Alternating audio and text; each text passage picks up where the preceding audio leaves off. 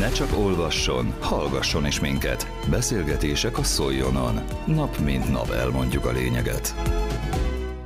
A Szolnoki Tankerület iskoláiban több mint 11 és fél ezer diák kezdi meg ősszel a tanulmányait. A városi tanévnyitó ünnepségnek szerda délután a Szolnoki Szent Györgyi Albert általános iskola adott otthont. A rendezvényen Rusvai Károly, a Szolnoki Tankerületi Központ igazgatója is beszédet mondott.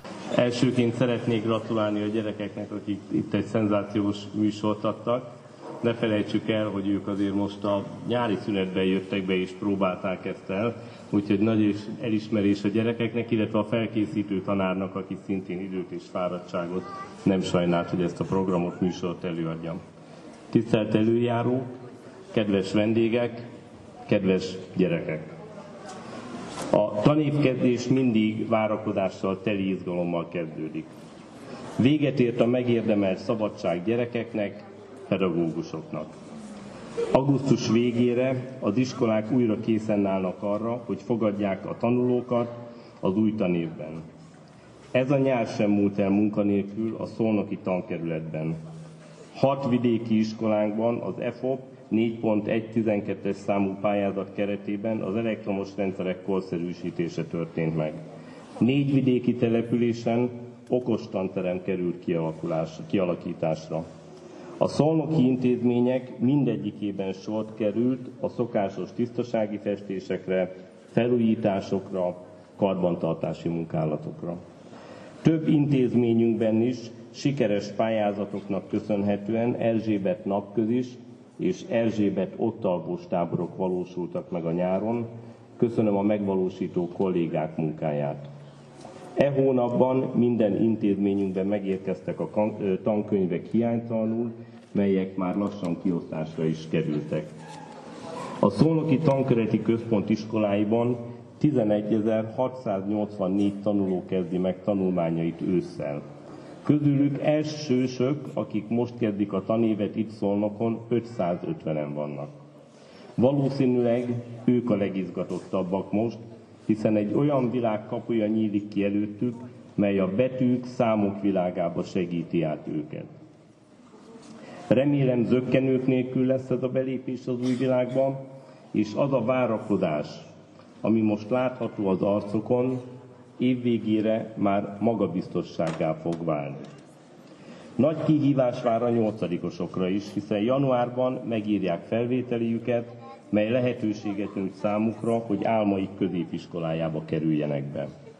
Feladat tehát lesz mindenki számára, de nem csak a tanulásról szól az iskola.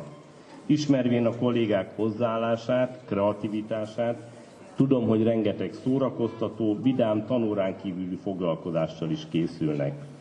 Vallom, sok esetben az iskola falain kívül a pedagógusok szakmai irányítása mellett játékosan, szórakozva, talán gyorsabban is lehetett ismeretet elsajátítani.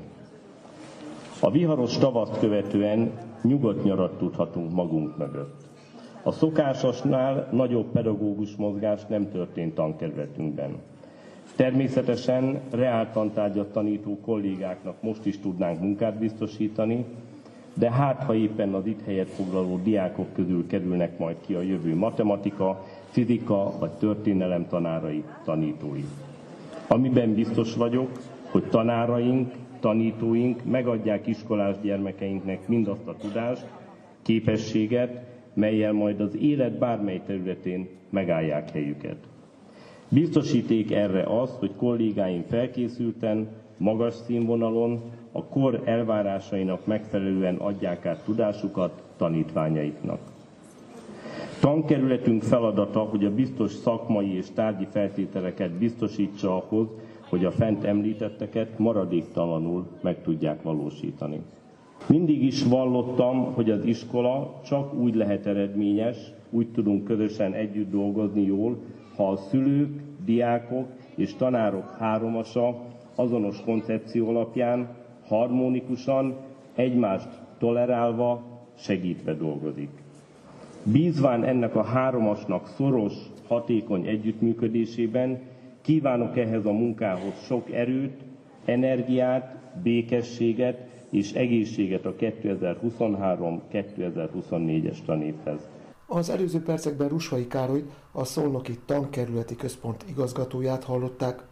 A Szolnoki Városi Tanévnyitó Ünnepségnek a Szent Györgyi Albert általános iskola adott otthont. Közélet, politika, bulvár. A lényeg írásban és most már szóban is. Szóljon a szavak erejével!